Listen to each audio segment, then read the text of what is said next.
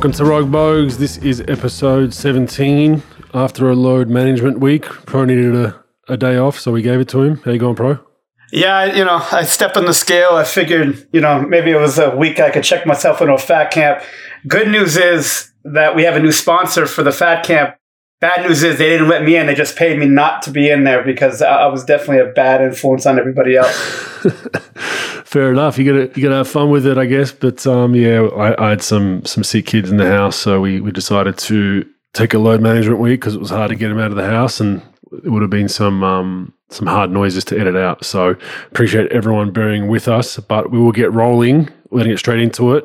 The MVP race. So I've been following this pretty closely. I'm not sure if you have. I mean, we always discuss that the NBA is a soap opera at the best of times. They love these kind of things. But one thing I've found interesting, I think Nikola Jokic just isn't getting enough love. Hear my argument out. I, I don't think he's an Instagram guy. He's not a clout guy. He's not a guy that's promoting himself and, and promoting different causes outside of basketball. He just kind of shows up, plays hard, puts up mind boggling numbers. Um, he's having a, a phenomenal one of a kind type year, and he just doesn't get that notoriety. You tune into the jump, you tune into different shows, and, and he just doesn't get the, I guess, notoriety of a LeBron James, a Joel Embiid, a Giannis, a Steph Curry, and it's it's been interesting to follow. But we'll go through some numbers soon. But I mean, how do you uh, how do you see that with with um, Jokic? Yeah, I think that his game just isn't really look that the NBA is trying to promote offense They're trying to promote like athleticism they're trying to promote high paced fast paced in your face basketball like that. And his game uh, uh, for a basketball like purist who just loves the game I mean he's unbelievable to watch. But to like the average fan that wants just the athleticism they see a LeBron or they see Greek Freak, or they see players like that, Kawhi Leonard and Paul George. Like they want, I think they want more of that style of basketball. Maybe even like a Luka who just like makes all these unbelievable shots and puts up these huge numbers, but like has flair to him and charisma to him. Jokic is sort of just, he just gets the job done, but it's sort of like in a different way than those guys do. He just, you know, he scores anytime he's in the post, he face up shot. He's not really an athlete like that so I can see like the NBA saying, wait a minute, like I'd rather put, you know, I'd rather put my all our eggs in this other basket rather than promoting him. And you know, just because it's just not what we're really promoting. We're promoting this fast-paced basketball and even though he's putting up these ridiculous numbers, like these other guys were going to probably, you know, praying for a Joel Embiid to, to just keep rolling or LeBron to come back you know, even Anthony Davis or someone like that. But yeah, it's interesting. I mean, I have it down to, I mean, I have Jokic clear number one. Like I, I, I, put a tweet out a while ago about if Embiid, you know, if they get the number one seed, is he the MVP? Or just to see what people thought. But I, I think Jokic is clear number one. I think the next bracket after that is Embiid, um, Giannis, and Steph. I think LeBron's missed too many games, and I think Embiid's missed too many games. I think if Embiid hadn't missed games, I think he's. I think I'd I'd be comfortable putting him as a as a real legitimate MVP candidate to Jokic right now, um, actually taking that mantle. But I mean, Jokic has missed 19 games, and Jokic hasn't. I don't think he's missed any games. I think he's missed one or two games, barely. No, he has. He has missed a game. Um, his numbers, he's leading the league in per. Um, he's at 26.3 Uh, points a game, 10.9 rebounds, 8.7 assists. They're just mind boggling numbers. But what's even crazier with those numbers is he's shooting 56% from the field, 40% from the three, and 85 from the line. When you look at the other guys, I mean, the percentages are a little bit different. You know, Embiid's got a bit of a drop off on three point percentage compared to him, and then obviously not even close on the assists. But I, I just, it's just to me, like you said, I, I think it's he's not a sexy candidate. He's an overseas candidate. I think there's a bit of bias there.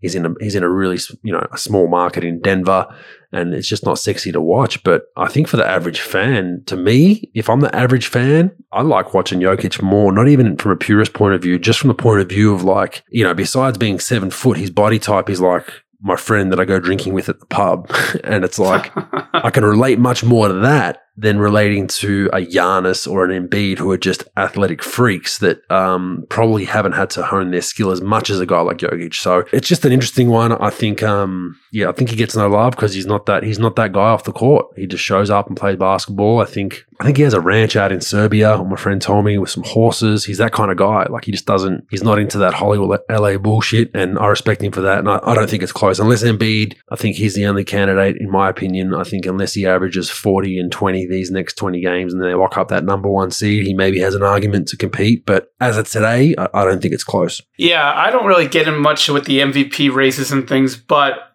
like if we're just talking about the subject, I think he's clearly the best player in the league this year. And, you know, Embiid's missed about 30% of his games.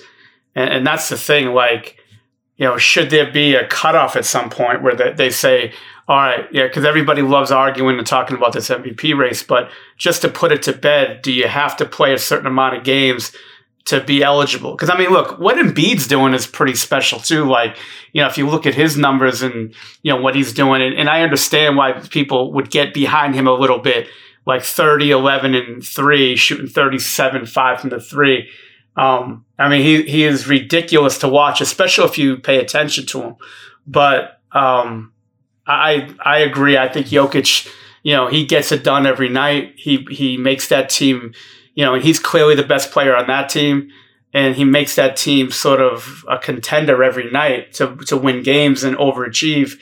And because they don't really have a superstar except him on the team and with his passing ability. And plus, he's a post player, Bogues. And let's be honest, they're not, you know, Embiid's got some flash to him, so they get, they don't mind promoting that, but they're not really trying to promote, you know, lunch pail guys that get the ball on the block and, and sort of like bury it down there. They want, again, I think they want more perimeter oriented players that do, you know, more sexy things on the perimeter than and get to the rim and things like that rather than a, you know, his game. But yeah, I agree with you. I've, I've got him clearly the number one number one for MVP.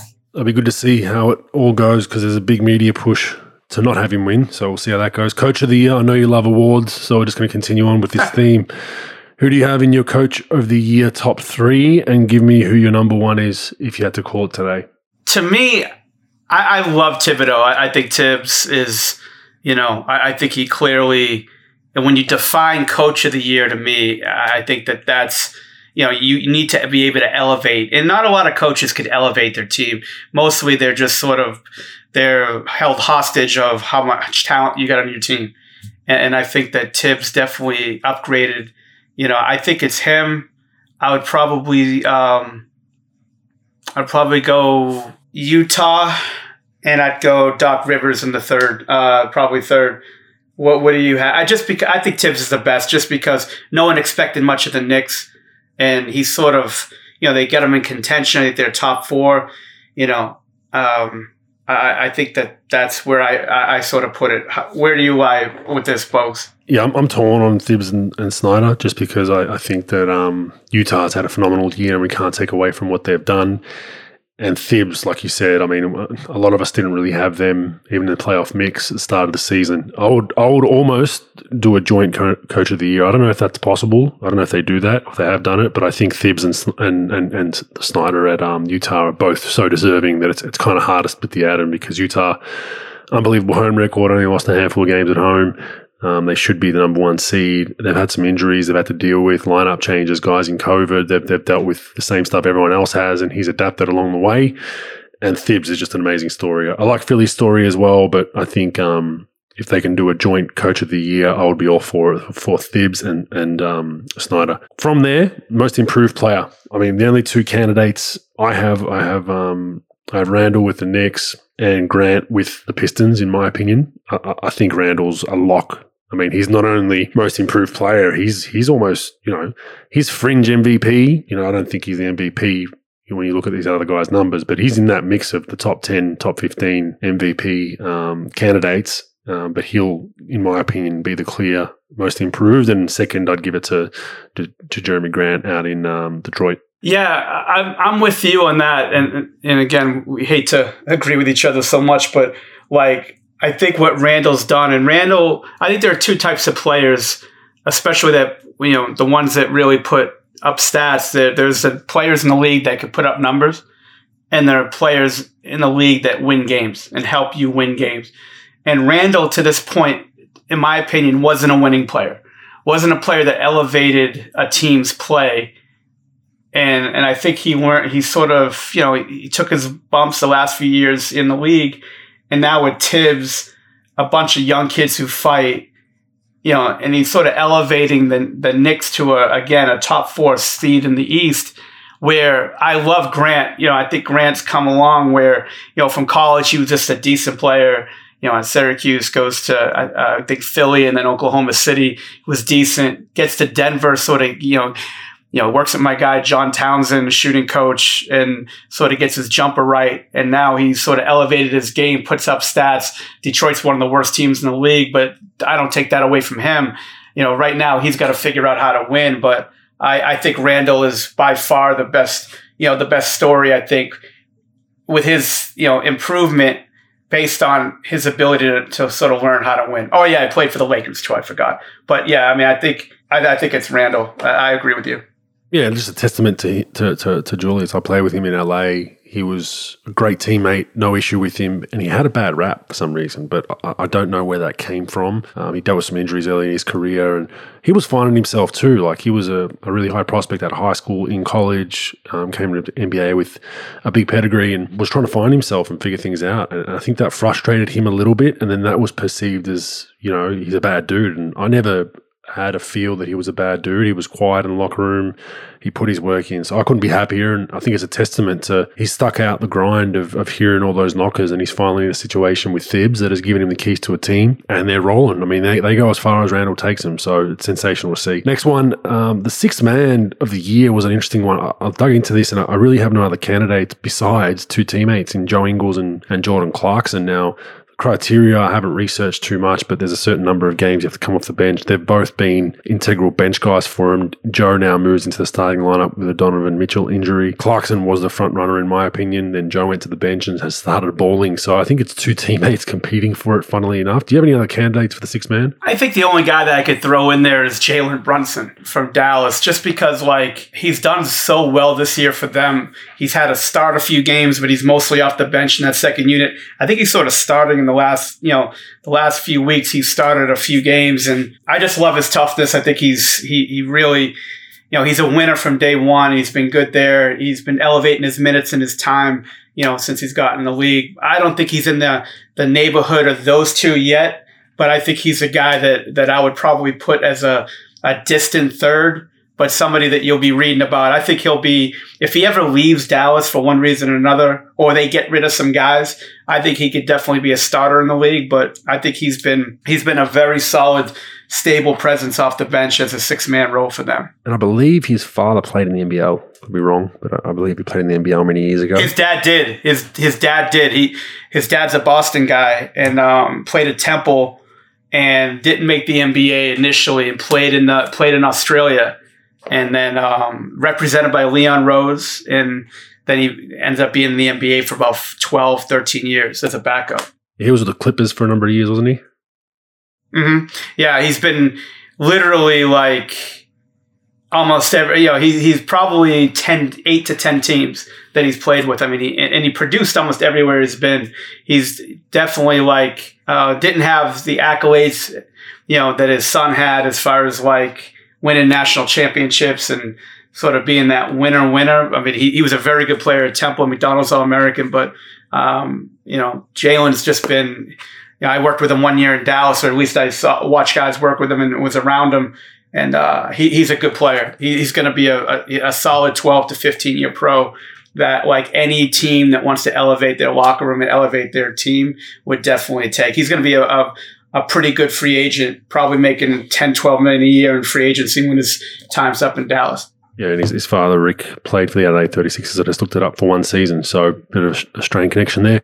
Defensive player of the year, I've got um, the standard ones. I mean, Rudy Gobert and Ben Simmons come to mind. I mean, Ben Simmons is having a, a phenomenal year defensively with everything that he's doing. He has had some injuries of late in and out of the lineup, and then Gobert's leading one of the best defensive teams in the league. So I think we're at a coin flip. I actually think that people probably will steer away from Gobert just because of the the big man stigma, and it's gotten a bit tired. You know, he's big, he should be a good defender. He's he's long. Where I think they might give that to Ben Simmons, and Ben's you know, making his case through Clutch Sports and through the media that he should be the guy. Um, so it'll be interesting to see how that how that finishes. You got anyone else in that running? Not really. Like, not really. I think those two are sort of when people say defense, they probably say like Greek Freak or Kawhi, but I, I think that those two guys are sort of well off. Uh, you know, uh, anyone else would be a very distant third. I like Gobert. You know, uh, I know I know people aren't high on him. Ben do, did a good. You know, does a great job defensively as well. Gobert just sort of swallows you up though, like rim protecting, rebounding. You know, doing some you know good in pick and roll coverages and he's just sort of tough to score on, man. I, I think they're both. I, I, think it's a coin flip. You know, I'd probably say Rudy, but you know, it's a coin flip between those two guys. actually done a better job in the. They've, done some one through fiving with him at times, and it look doesn't look great when he's guarding he's guarding a ball handler that's trying to you know cross cross cross step back or whatever they're trying to do these days. Uh, doesn't look good when he's moving yeah. his feet and sliding. Looks like he's going to fall over, but um, he's so long and big that it actually it actually has given them good results at times. They don't go to it a lot, but there is some times late in quarters and late in games I've noticed they've gone one through five switch with ball screen. He ends up on a you know a point guard or a shooting guard, and he's he's actually you know made them made them take tough shots. And if they make them, you kind of um, shake their hand and go on to the next possession. Yeah, it definitely looks like me in a fucking spin class trying to you know trying to come up from that switch. But I agree, I, he's he definitely has results on it. He's he's a good player. I think they're both good. You know, they're both high level defenders. If you pick one, then I don't think anybody should be upset if you pick one over the other. I think it's real close. Mm, agree. Okay, so Touching on from Jokic and the, now going to the Denver Nuggets, Jamal Murray has done his ACL a couple of uh, now a week or so ago. Horrible for for Denver, horrible for Jamal Murray. A long rehab ahead of him. Does this change Denver's season? I mean, it's he's there. He's probably their perimeter go to get us a bucket guy. He's hot and cold at times, but we all know during the playoffs and the finals potentially, if you don't have one of those perimeter guys, um, you're not going to get very far. And I think Denver's in some in some big trouble. And, and yesterday as well, uh, Will Barton looks like he's tore his hamstring pretty badly. Um, the way he went down in the first minute of that game against Golden State. So, but the Jamal Murray one to me is a huge, huge out. It puts so much more pressure on on um, on Jokic, and you can almost now, you know, treat Jokic as like we discussed in the past, where hey, we're going to let you drop 40. Let's stop the back cuts and the feet set threes and him getting 10, 15 assists. You score 40 and, and we'll shake your hand if you beat us that way. And I think that's what teams are going to look to do. And both those fucking guys are on my fantasy team. You believe that shit? I mean, seriously, I, am I the most unlucky fucking asshole on the on the on the planet? I haven't really sworn much, so my average is dropped per minute. But now I'm gonna fucking make up for it. Am I the most unluckiest motherfucker on the planet, folks? And everybody around me fucking just suffers. Seriously, you should have like some sort of website where it's like the opposite. You know, just bet opposite and and become a billionaire.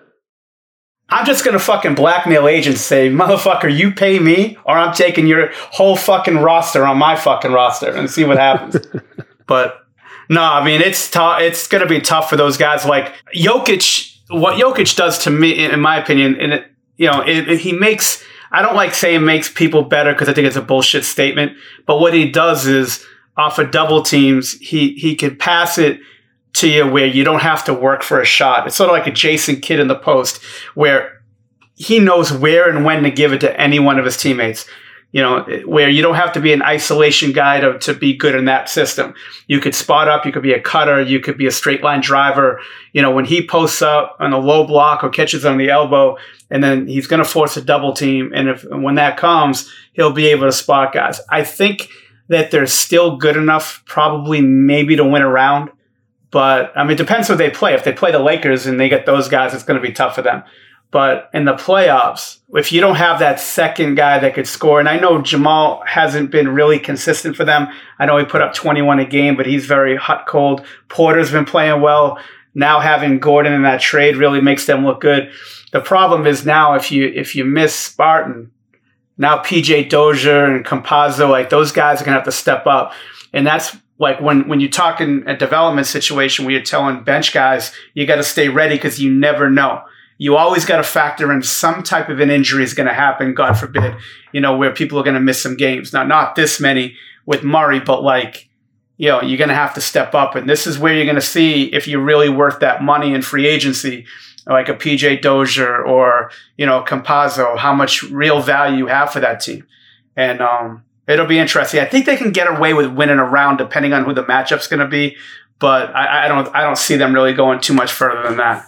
Yeah, I agree. I think that have to be the stars would have to align for for me for, to even get them out of the first round right now with the way the seeding looks. Um, they plus they got to still battle to keep that seeding, which will be interesting in itself. They looked horrible yesterday um, against the Golden State Warriors. So we'll watch that closely. Lamarcus Aldridge, an abrupt retirement, very very sad story. Obviously, um, was released by the San Antonio Spurs a number of weeks ago. There was some some rumors he might sign with Miami. Ended up.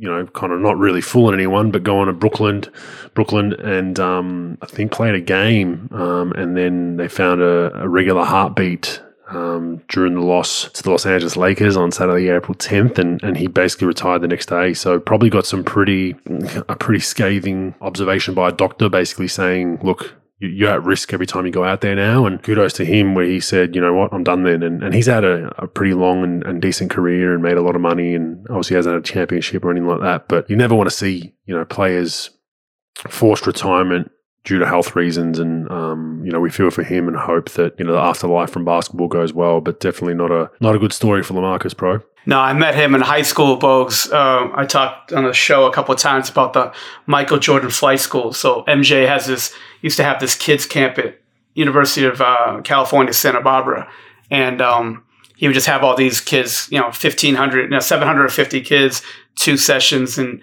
he would invite these big time college players that would be draft, you know, first round, second round picks. Uh, and as well as like five or six high school kids to be counselors at his camp. And I met him and started working with him a little bit when, when, when he was a counselor. Great kid, always worked hard, always was a high level offensive player. And like you said, you never want to see people go out like this, but you know, being around Boston and, and, dealing with, you know, Reggie Lewis and dealing with, you know, Len Bias, people who like died. Now, Len Bias was different because it was a drug thing, but they, you know, with, with Reggie Lewis, with, you know, was an all star player that, you know, that died of a, a heart attack. You never want to on the court when, right? it comes to the hot. He dropped on the court. Yeah, he was working out. I remember where I was actually uh, listening to it on the radio. He was working out at a um, Brandeis you know, Brandeis College It was a school that they used for a practice site. And um, he was just working out and playing. And then he just, you know, he passed out earlier that year in the playoffs against Charlotte. And he, he shut it down for the playoffs. They, they did all these tests.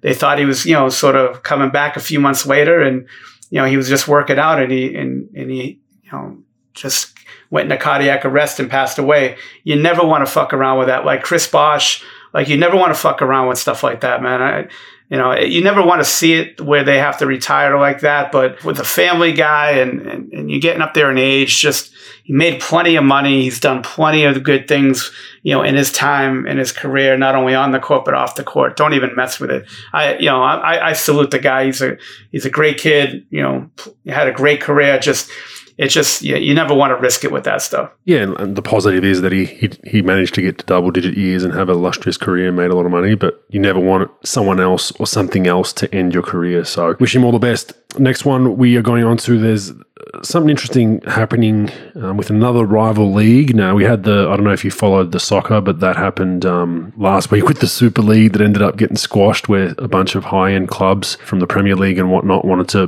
to, to go into this. Folks, what was the big thing with that? Now, is it just a money thing and people were pissed? Like, I'm not a soccer guy, so I don't really understand. I, I sort of understood it, but not. Like, what was the big deal? What, what, just because it was a the history of the league and everybody wants to stay in that league, or was yeah, it? Yeah, look, there was there was a thread that I retweeted, and I, I tweet a lot like an idiot, so you have to kind of scroll down a little bit. But there was a guy that did a thread on it and broke it down in layman's terms and compared it to, to what would happen with an NBA team. But basically, there was a bunch of I think they're elite clubs from three or four leagues. So your Manchester Uniteds and your Arsenals are going to form like this breakaway Super League where, you know, I guess their argument was that they they have the most fans and make the most money and they're funding these lower teams. You know, let's equate the Lakers are saying it's not fair that we're funding them, you know, the Detroit Pistons or whatever. And they had this agreement to do it all and to, to play, it'd be a midweek competition. And I guess fans had found out about it from the actual clubs and started protesting like crazy, saying, We won't support this. This is bullshit. It's not good for the English Premier League. It's not good for our respective leagues. It's selfish. It's all about money. We don't agree with it. And then it got squashed based on that. Like fans are just really threatening boycotts and whatnot. And once the bad PR came, you know, I think one or two clubs early on in that campaign were like, oh, we're out, we're not going to do it anymore. And then everyone followed suit. So from the space of a week, it was like announced that it was going to happen. And then within three or four days, the shit was gone and it was, it was massive news. So I guess this one is called what's it called? Overtime, o- Overtime Elite, OTE. They are a, a, short form video content company called Overtime. So they announced they're launching a professional basketball league that will compensate high school age players in hopes of funneling talent away from playing both not just college but high school as well. So you're, I think it's your senior year, like so. So here we go. Yeah, 16 to 18 years old. You can then go and play in this league and earn up to six figures to to, to play in this league. Now, there's a few caveats that are interesting. Um, it'll consist of up to a total of 30 players from across across the world. So I'm not sure how, how many teams they'll have. It'll just be played. It will be based and operated out of one city. So I assume they're going to sign a, a, deal with, with TV or one of these streaming services we always always talk about. But it is a unique opportunity. Um, apparently, $100,000 guaranteed for the season.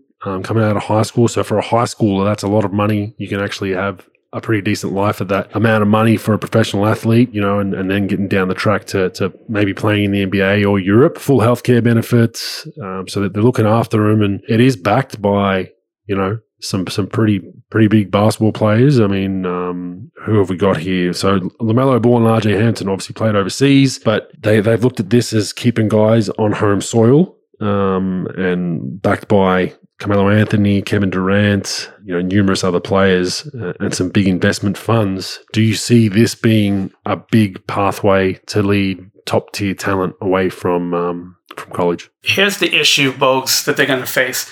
First of all, I don't know the exact number, but the G League elite team, uh, the Ignite, I believe they're called, they take some of the top high school players in the country to play for them. And I think what they get upwards of almost five hundred thousand dollars to play for that team. Yeah, but you have to you have to be out of high school, don't you? Isn't that isn't that the caveat? So like, don't you have to be one year? Yeah, you're have to be done with high school. Correct. Yeah. So we're talking about the sixteen to eighteen year older, the guy that's still in high school, and they're gonna go there instead of a high school. Now, I, I think that they're gonna it, it'll be a decent situation because of the fact that you're making a hundred grand plus they're going to give you stock options in their bigger companies, small, small amount of stock options. They're going to give you a hundred grand towards college. Now, I don't know if the hundred grand is if you stop playing and you want to go to college, which who the fuck would want to do that? If you're, you know, if you're going to take this money, like you're going to probably play overseas somewhere. So I don't know if that hundred grand follows you for the rest of your life to go to college whenever you want and, and uphold that. The problem that I would have, and this is where it comes in like the infrastructure of the league. Like what type of coaches are you going to have? What type of medical staff? What type of development are they going to have? What type of off the court skills are they going to have? And like I think everybody's going to be a little bit excited to watch these guys play, but like I think is it going to be something where people are going to have their eyes glued to it?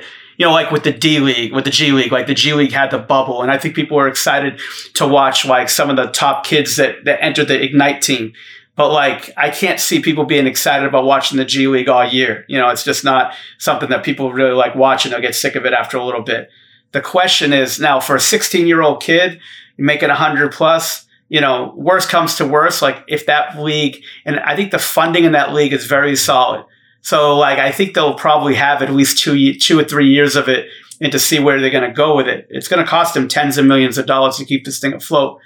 But like, even if it does fold and I'm 16 years old and say I'm a sophomore in high school and it folds by the time I'm, you know, before my senior year, say, I could always go to Australia. I could always go to a lower level. If I can't get in Australia, I could always go to a lower level, you know, a lower level situation. But by, by then, probably the next couple of years, you know, that the NBA is going to start drafting high school kids anyway. So I think if, if this thing could carry on for a couple more years and just sort of a segue into the NBA taking high school kids, but they, they could still get the younger kids. It's a hundred thousand plus, you know, there's so much money to be made off the floor that I think it would be a pretty good situation. I just think if I'm that league, I'm investing heavily into an infrastructure of coaches, people who could talk to these kids, train these kids, not only on the court, but off the court and develop these kids because it's if you're just going to throw them into a city and just have them play pickup where it's just like yeah. a you know glorified yeah. fucking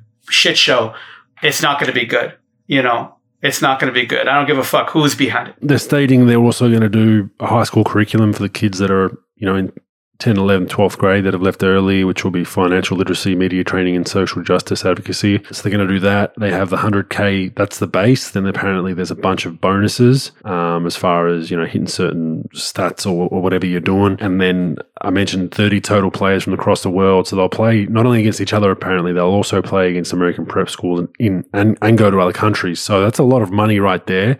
I'm interested to see the um, contractual agreements they have with these players, I have a hunch that they will probably have a percentage that where they own the players' um, image rights. I would assume, um, this smells very much like what European soccer agents and basketball agents would do back in the day. You know, they'd find these young, talented kids at 12 or 13 years old. They'd bring you into a Barcelona or a Real Madrid, I'm making this up, whoever, or even a smaller club. They'd pay for your shoes. They'd give you a bit of cash to walk around with. You're still living at home with your parents. They'd take care of you a little bit to an extent, but you've basically signed your life away to them the minute you become professional. So they basically are investing in, in someone they think is going to be good. Now, the flip side is you could not pan out as a, as a, as a very good player and they just eat that loss. But the other side is that if you do, they own they own your rights. So I assume there'll be something in there that says that if you make the NBA, we we, we get a cut of, of blah blah blah for five or ten years because, as you said, this this thing's going to cost a lot of money to fund, and we all know people aren't funding things to lose money. So how do they recoup that money? It can't be as simple as oh, we have TV rights with um,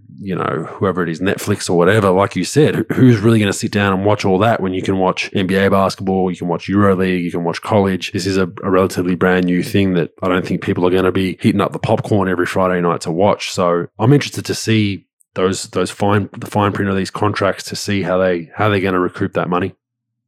I'll tell you what, they'd be completely fucking stupid if they did that, and it would be opening themselves up for a lot of ridicule if they did that with kids. Because right now, the big fight, and and they say they're not competing with the NCAA, but their big fight is that they're making money. NCAA is making money off the backs of these kids right? And that's the big thing, and that's the big fucking story, even though it's not really all that much. Yeah, they mentioned that in the article. And if I'm a kid, first of all, let's be honest. If you're a top 20, top 30 player, you're getting money from an agent probably by the time you're a freshman in high school anyway. Let's fucking be honest, right? yeah. So, like, you think a fucking agent who has so much to lose in trying to maximize every penny that they're fucking illegally paying these kids throughout the, their four years you think that they're going to fucking want some other league to get a cut of what they're fucking getting? I mean, come on. It's like, you know, it's like the fucking Legion of Doom. Like, there's no way. Like, I, I don't think, now, don't get me wrong. I think that they could recoup their money doing other things like, like over time, if you watch, like I, I started following them on on Twitter on Twitter and things. Like they have, like they're big in the media, getting clips of kids. I could see them getting into that. Um, that thing the NBA does. What what is that called? The um where they they have the like online basketball card where the fucking people shot. are getting yeah, hundreds. Yeah, top shot. Yeah, like I could see them trying to do something like that, trying to recoup their money any way possible like that. Probably trying to sell TV rights. I just can't see them. Like uh, maybe uh, like it made sense for a few seconds when you were talking about like buyout, like maybe not percentage of their money, but a buyout, like a Euro club where you know, a lot of these European kids, like Peja Stojakovic and those guys, when they got drafted, they had to pay hundreds of thousands, if not a million, millions of dollars. Like Yao Ming had to pay millions of dollars, you know, out of his money, you know, back to China or their clubs in China to get, you know, for the ability to play in the United States. I thought about that, but since there's like everybody's so against the NCAA that I can't see them getting away with it. But like you said, that you know they're putting all this money into the league. How are you going to recoup the money? You got to find ways. I just don't see the agent that's behind these kids because, of, of, course, if they sign with this league, they're a pro. So they're going to have the agent. The agent doesn't have to fucking hide for three years. They can finally say, fuck it. You know, I can show my face. Now I'm, I'm, I'm with this kid. I just can't see the agent signing that shit away from the kid. I don't think it'll be as cut as dry and dry as that. I agree with you. I don't think it'll be as far as like we own your rights. If you want to go play anywhere, you owe, you owe us a buyout. But you hit on the head. It could be in the form of the top shot. It could be in the form of like, hey, we own your image rights for any online highlights or whatever it is, right? And now yeah. That's that's what I want to what I want to know. There has to be some sort yeah. of some sort of agreement where they're recouping some of this money and look, it's it's not a bad thing if you're if you're fronting a couple hundred thousand dollars a player, hundred hundred fifty thousand dollars, and you're saying, look, we're just going to own your image rights for your, you know, you get ten percent of it, we own the rest for your NBA Top Shot equivalent, whatever that is. I mean, it's still not a bad deal in the be all and end all, right? And it's you're you're you're you know, not all those high school kids could pan out to be pros, so there's still some risk there, but there has to be something going on that we don't know about in those. And I don't think it's illegal. You know, I did read somewhere where they want to con- they want the kid to control their brand you know it, so i don't know. I have no idea bogues. I haven't i don't know anyone affiliated with the league. I emailed them a couple of times just to try to get some dialogue. Haven't gotten anything but um, i don't know. It's it, will be interesting. Yeah let me ask you this. Yep. You're 16 years old bogues. Do you play? I mean what, what i what i know now i wouldn't know. I mean the journey that i took was was was great. It worked out real well for me. But as far as the NCAA, that, that like we're spoken about it at length, they're in some trouble. They, they, they need to fix their image rights issue where, where where players can't you know sell their, their their brand or themselves or their face and they need to you know step up to the plate as far as looking after those athletes a little bit better because now there's there's just going to be so many more platforms they can go to. Um, but as far as yeah. dropping out of high school I wouldn't recommend dropping out of high school period. Um, I tried to at one at one one point and thankfully a coach told me no you, you're finishing high school like you know you're not you're finishing high school and then you can reassess what you want to do. So the most important thing is to finish your high school degree regardless of, of what you want to be in life because I think that's something you don't want to you don't want to have against you and, and we do know people that have been successful without a high school degree, but I think you're putting yourself behind the eight ball with, without finishing high school. Yeah, the NCAA really needs to step up, I think. And I know that these guys have be, before high school, but the NCAA has to just like sort of let it go with this imaging rights. First of all, there's only about not even 10% of the athletes will make any type of money really, you know, in the NCAA across every sport with this likeness thing. They cared about Alabama football, Kentucky basketball, North Carolina. You know, they'll, they'll, care about some players sprinkled across the country that are really good in this sport. But like the big thing with basketball, uh, the big thing with college sports to me is the brand the school has. Their fan bases are way better than NBA teams and professional teams because mostly the NBA fans now are following players. These people bleed for their school. Like I think it's a good opportunity for kids to go to college for that, for those relationships they're going to make, even if, you know, most of these kids aren't going to be professional, like big time pros anyway. But I think it's not perfect, the college model, but they've built up this media brand, this like all these fans, the people who support the school that graduate and go to other states. Like there's hundreds of thousands if not millions of people in, in some of these fan bases that you can go to. And I think it's a good thing but a league like this is interesting. Like I said, if they can have infrastructure, but they, if a kid's going to like drop out of school to get there, they're going to have to be very strict with the curriculum of we got to teach you life skills. We got to teach you the mandatory things that we have to teach because if you're just going to care about their basketball, their likeness and doing some fucking nine second highlight fucking tape that you're going to try to make viral and you're not really caring about the kid's education, the kid's development as a human being as well as a basketball player, then you're fucking worse than, then you're just as bad as some of these other people that are in this thing. No doubt. And that's what I'm interested to watch. I'm interested to watch the fine details of this league and then the support staff, the you know the skills coaches, the individual coaches, the physiotherapist. A guy does his knee, then what? You know they, they say they're going to cover their health health health fund and all that kind of stuff. But you still want good people rehabbing a potential you know first round pick. You don't just want a health fund to cover it and you're seeing Joe Schmo, the physio around the corner who just works with 60 year old people. So there's a lot of different things and a lot of fine print with these leagues that people don't realize. It seems like they have the investors and the funds to do it. It's going to be good for guys like us to just sit back and watch how it goes because it'll be, I think it'll be interesting to, to shake things up. And, and I, I bet you know, the NBL here in Australia is probably looking at that league like, oh shit, like this is taking away that Next Star program that has done so well for them the last three years. So um, will be interesting to watch. We segue that onto NBA ratings again. Um, Ethan Sherwood Strauss of The Athletic has penned another scribe. He gets in a lot of trouble for these pro for um, putting out articles that have facts about the ratings and not um, cheerleading type articles. So this one is much of the same. The ratings are down yet again. Pro, they um they are, are not looking good. And we've, we've spoken about it, it's probably not going to affect their TV money in the future because of streaming. They're in the perfect time in, in human history for for being a program on TV that's losing viewership because you've got so many competitors in Netflix and all these streaming services, Hulu Sports and whatnot. But there are some pretty eye-boggling things happening. So the NBA has lost viewership. It is you know, their TNT doubleheader not long ago, a couple of weeks ago, averaged a meager 724,000 viewers. That is crazy low. And get this, pro, it was lower than the AEW. Do you know what the AEW is? I know A&W root beer, but I don't know AEW. AEW is pro wrestling's distant number two brand. That would be why you don't know it.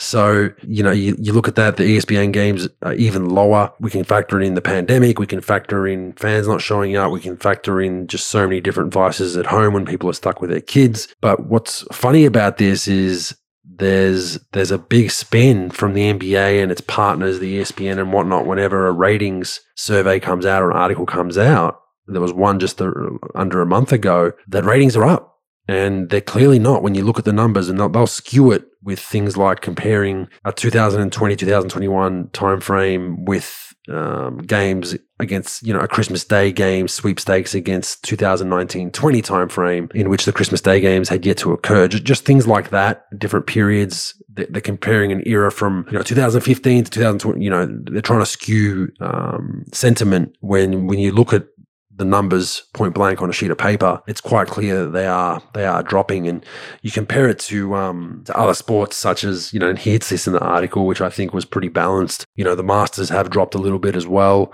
but not nowhere near what the NBA has. And, the argument is the Masters golf hasn't really been affected by the pandemic. Looks the same on TV as far as crowds go. It doesn't really change too much as far as a viewer, but it is their their lowest viewing audience since 1993 in 2021 for the Masters. So there is some drop in all sports, but I think the NBA is at the forefront of it. The difference being the NBA ratings are down, and there's the spin articles coming out that saying they're they're up is what I find very very interesting to see. So that that I think they're alarmed. I think there is some where there is some smoke, there's fire. Um, and I'm just wondering with with where this all goes. How, how do you see all that? Well, first of all, what does the Strauss character get off fucking telling the truth for? What is he, Jim Carrey and Liar Liar fucking pants on fire?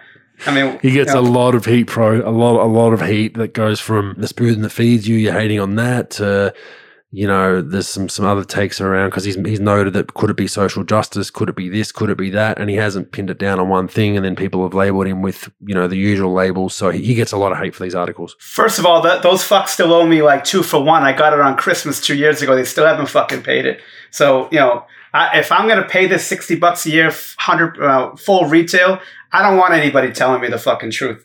You know, I want people just just just go with the fucking lies. No, seriously, like I don't know. I, am not a, I'm not really expert with these ratings things. The one thing that's weird to me, Bogues, is and it's good for the like, fuck, it's good for the league, right, financially, but like all these numbers are coming out that the viewership's down. Yet these fucking TV contracts are going through the roof. Like I've heard stories about their next deal that are about to sign, that these teams are going to get like an average of 80 plus million a year that it's going to run all the way up to about a hundred million a year. You know, when the deal's over. Now, I, I, that's not a hundred percent, but like, if these viewerships are going down like this, regardless if you're lying or not, the bottom line, there are bean counters somewhere, and they're saying, okay, this is what we could afford. Like, but these TV, these streaming deals and TV contracts are fucking continue to rise up. Then I, like, how do you explain it? That's that's what I would want to know. Like, how the how the fuck do you explain this money going up when viewership's going down? You know, that's now. I, I don't know the election stuff, the social justice stuff. I'm sure there's a percentage of the country that said that said I'm done with the NBA. Depending on you know how do you feel about those things, but like it just it just boggles my mind that if the numbers are going down, why is the why is this revenue going up? The BRI keeps going up you know, with, with, and it's driven by most of their income from this BRI in the league is by TV money and TV generated stuff. So, and that stuff keeps going up. So I don't know. It, it's, it's a weird deal to me. Yeah, continue to watch. I think there is a lot of factors, as you mentioned. I don't think it's one thing. I think there's a lot of different ones. I think the streaming thing helps the NBA and, and the money they're going to get from TV. But my, my whole thing is, it is what it is. But but but why lie about it? That that's what I'm head scratching myself about. Why are they going into a damage control, blatant lie? You know, like for instance, the new counting system for ratings for the NBA for NBA games, they actually count out of home TV sets towards that viewership total, which was never counted before. So they're they're, they're basically you know they're juicing the stats much like you know batters were juicing you know in baseball back in the day. Why do that? So that's what I'm concerned about. I think when you start to manipulate numbers and data to suit your agenda, something's going on, and that's my concern. Are those numbers that you're hearing that I hear as well? Are they real, or are they are they are they just putting these out there to try and boost up their value to other networks? I think that there is some truth to it. I think the streaming helps, but my whole thing is like okay, you, you've had a down year ratings wise. Don't lie about it. Like there's there's numerous excuses we can use, the world's almost on fire. Like we talk about all the time. The only thing left for the next couple of years is a meteor to hit us because it's just been a shit show for the last two years. But my whole thing around it is just why lie about it. That that's where I kind of have a little bit of an alarm bell. Well, if I read something in the fucking media, to be honest with you, I don't care where it's from. Um, you know, if they if they told me today's fucking Saturday, I'm gonna go home and check a fucking calendar twice you know, just because like you don't, I can't fucking believe anything they say. Oh man, you know, the, and that goes with left, right, conservative, middle ground. Yeah, they're all full. Hey, oh, both, man, they're all fucking full of shit. And it's they're so hard. You have to read like you have to read both sides, and read the middle, and then sit down, make an algorithm, and then still try to figure out your own opinion from it because you just know that everyone's so skewed and has hidden agendas and politics and this and that. It's like, is there one media outlet for our listeners out there? Tweet me tweet me or, or pro. I want to know on a media outlet that has no bias at all politically. That that literally the house down the street's on fire. It had some chemicals in it. It blew up, and that's all the story says. I don't want to know that the guy was a Republican or a Democrat or this or that. Is there any of that media out there today? And then the funny thing is, I've done this before, pro. People will send me media outlets that are clearly biased one way, but they can't see the bias. You know, whether it's left or right. It's just it's a it's an interesting time with all this stuff, and it um yeah, it's one of those things where you just bang your head against a brick wall. I think. Yeah, I agree with that. It just fucking can't believe anything. All I believe is a Keebler elves that make my fucking cookies, brother. That's the only fucking people I believe. Faith in them. An interesting one was Dwyane Wade ownership in Utah. Now this this became a more interesting story. I put on the run sheet, and then there was a few other things that came that came out after it, which we'll get to. But I think this was a very smart play for um, the Utah Jazz. They have Donovan Mitchell coming up to free agency in the next couple of years. I think D Wade is a perfect mentor, similar kind of kind of games to an extent um, with athleticism, getting in the paint, reckless around the basket at a young age. Um, I think bringing a guy like that in, I see this as a play to keep Mitchell. Um, I think it helps have someone in his ear. It's a new ownership group. But some interesting things that I saw, I saw a Stephen A. Smith who I don't, I, I take it with a grain of salt had Spike Lee and someone else on one of those split screen talking head um, 15 minute spiels you have on ESPN. And there was an insinuation that racism was possibly at play as to why D Wade didn't get ownership in the Miami Heat. And that's a pretty big um, bow to draw, I think and I, I, was scratching my head around it like maybe it was because the Miami valuation is 2x of the Utah Jazz and the owner didn't want to budge on a discount for a former player. Maybe it's as simple as that. But race was brought into it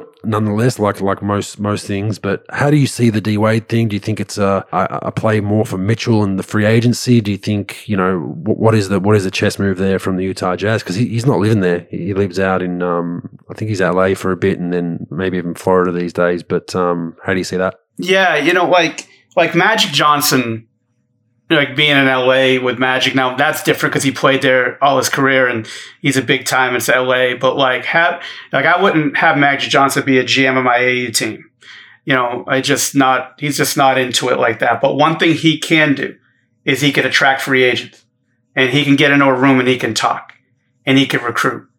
And I think that that's very I think that's very important for any ownership group. They don't give a fuck how much money you have and made in tech and, you know, what you have. They don't care about your roster sometimes. They need somebody that's going to, you need somebody who's going to recruit for you that has juice, not just an NBA player that was a good player. Like, you know, Dwyane Wade was a great player, Hall of Famer, has a lot of credibility with multi generations in the NBA. And when you're trying to attract free agents and keep your players in check, having somebody like Dwyane Wade is very important to you. It's very important to have that again when you're neck and neck.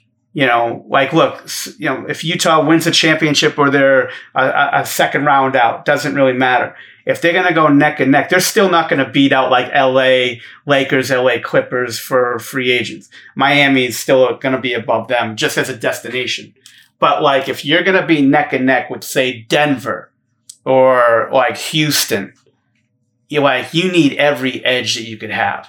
And having Dwyane Wade, who has a shoe brand behind him that like that that's pretty big too, where he can give you contracts with the Li Ning brand. And you know, and he just somebody that like if you just bring him into the house or bring him into the meeting or the pitch meeting is going to be huge for your team. If I'm any team right now, I'm picking up as a great player like that that could speak well in a meeting and also has a like a reputation in their career. I think that's a great move by Utah. I, you know, I don't know any of the information about Miami, so I can't really speculate. Of course, they're going to say it's racism. What you know, well, no just the way we are. It today. was just the it yeah. was just their they, you know, with the current climate of having everything to do with race or sex or sexuality, it was like, oh, why isn't he in Miami? The owner must not like, you know, must not like black people. I mean, that, that's the bow that was drawn. It wasn't said point blank, but I was scratching my head like, are you guys serious right now? Maybe Dwyane Wade has a, a ranch out in Park City. Who knows what the what the play is? Yeah. Uh, maybe he had a business relationship with with the, with the current owner that just bought the team. Who knows? Yeah, and it, uh, it's a good play by Miami to to keep Wade in house, but like as far as like keeping him in your in your ownership group. But I don't know what Dwyane Wade wants to do. Maybe Dwyane Wade is looking to like get into the front office or do something like that as well as being an owner at some point. And maybe in Miami, you got Pat Riley, who's not going anywhere. You know, they're, going to have to bury him from that chair running that team. Micky Arison's there as the owner. He's got a son in, in play who's going to run that team when Pat steps down or leaves. So like, maybe there's really not a lot of room to do stuff there. Where in Utah there is, who knows? And maybe the uh, the Utah owner's smart, where it's like, yeah, I'll give you three percent of the team, but like I don't know the valuation. I haven't read it, but I assume Miami's probably worth what two and a half billion, three billion. You know, like two and a half to three billion. Where you know, if you're given two percent of that, you know, that's a lot of fucking money to be given out. Who knows? I have no idea, but I think it's incredibly intelligent for Utah to have a transcending player like that, Hall of Fame player that you could pitch to free agents. You could pitch to your own players to stay. He's very good with players. He's just not going to be a guy who's collecting a check. He'll do whatever you need him to do. He's good like that. And he's got an unbelievable name and he's got reach with his shoe company and, and, and other things that he could help you with recruitment. So I, uh, yeah, I think it's a great move. Well done, Utah. We both agree. I think it's a sensational move. Um, whenever you can get a Hall of Famer along for the ride, like Pro said, helps with a lot of different things, mainly recruiting. And I think this is a somewhat chess play to keep Mitchell in a Utah Jazz uniform. We'll finish with some accountability, Pro. LeBron James. Oh uh, interesting post he made, um, speaking of social justice, around an officer involved shooting who was involved with a video which came out after the tweet showed a, a, a lady a child, I think 15, 16, trying to stab another another person, and cop laid out the clip into that girl. Unfortunately, they passed away. LeBron, before that video came out, um, had tweeted accountability with a photo of the police officer, um, and then had retracted his comments, deleted the post. Some people have said it was inciting you know, in, in, inciting uh, people to, to try and hurt that police officer and, and all that kind of stuff. And that's the climate we're in right now. I think LeBron's arguably the biggest voice in basketball. So I'm definitely not one to say that he shouldn't be voicing his opinion on things. I, I like it whether you're right or wrong, but I think he missed the mark on this one. Yeah. Again, I've said this a million times on the podcast. I'll continue to say it. I'm never going to tell somebody how to think or how to feel about something. So he could feel however he wants to feel about how that whole thing went down. So it's not even a question of that. What he has to understand, he's got more reach than any athlete of all time. You know, more than Jordan because Jordan never had social media and he's not on social media now. So he doesn't really have the reach in the community like this guy has. And they have to understand that, right? We'll throw numbers out there. He's got 50 million followers, right? And I would say I'd say a good percentage of people have a level head that's on Twitter or on social media. Like they sort of like have a brain in their head and it's just, they're not going to just do anything that they want to do.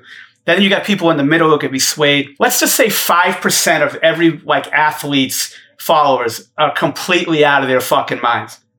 They're like the guy on Happy Gilmore that fucking took out Happy because he wanted to go to Sizzler and fucking Red Lobster with fucking Shooter McGavin. Yeah. And they see a fucking tweet like that. 5% of 50 million is 250,000 sick motherfuckers that like, oh, uh, accountability with basically a target with this fucking cop. Try again on that math, by the way, pro. Yeah, yeah, I, I do ca- uh, caloric intake pretty easily, so that's sort of where I'm getting it from. But You lost a zero, though, 2.5 million.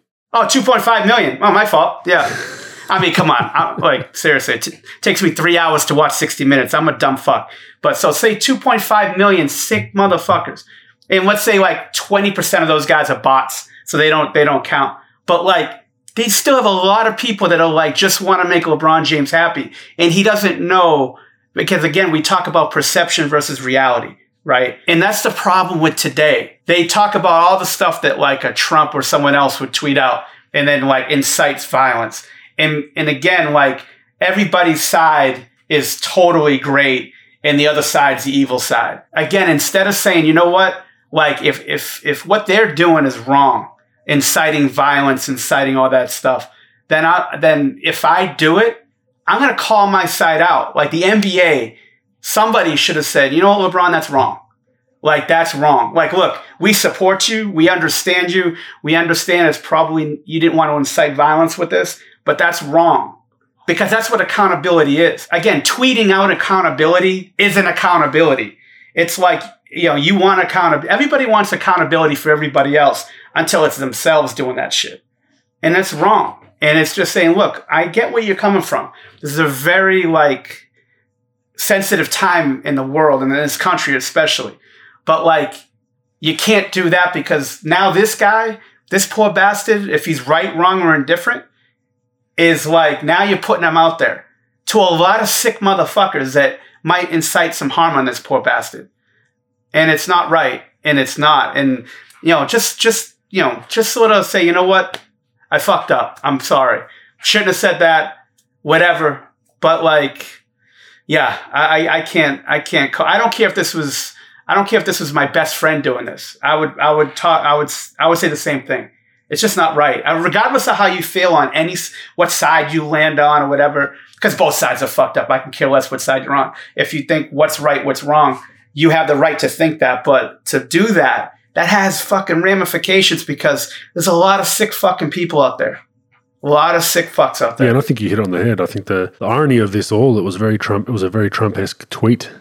Um, you know, people knock Trump for, for tweeting crazy shit and potentially inciting violence and inciting his his ardent supporters. This was exactly the same, in my opinion. And and and what what I get out of this too is the second thing is how heavily protected LeBron is by the media. You know, it's it's okay to say that that you know you messed up and let's move on with it. Like Pro said, you know, you, you made a mistake. You shouldn't have done it. You've deleted it.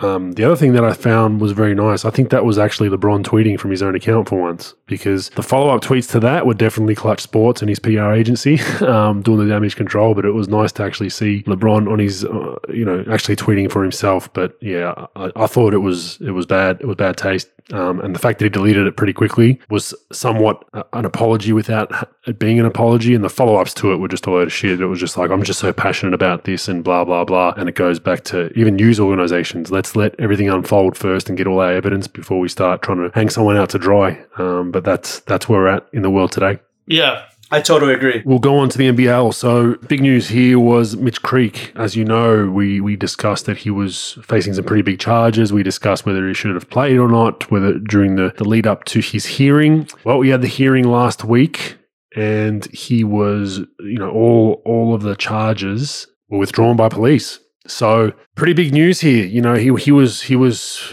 you know destroyed from pillar to post by most people. Although a lot of them now deny. You know, oh no, you know, blah blah blah. I wasn't going after him. We wanted to see what happened. We just thought it was not right that he played, and that's a separate argument. But there were a lot of people that um, went after him pretty hard, and, and now he's been you know, it's been all withdrawn. Now you've got the same people saying, well, maybe the, the, the, the lady was pressured into withdrawing her charges, blah, blah, blah. Maybe he paid her off, which in the, in Australia, that has nothing to do with the charge generally. Once you've, once you've, um, you know, put in your, your report to police and they, they investigate a charge or potential charges. It's not like the US where you can settle civilly and then put it aside. Um, once the police have a hold of it, your your payment towards someone has no bearing. So those people now are still kind of you know saying guilty till proven innocent because he technically didn't go to court, which is interesting. But I think it's good news for Mitch Creek. He can put this behind him. The Southeast Melbourne Phoenix have had probably a bad couple of weeks with with losses, but just um, an interesting one to see that the police,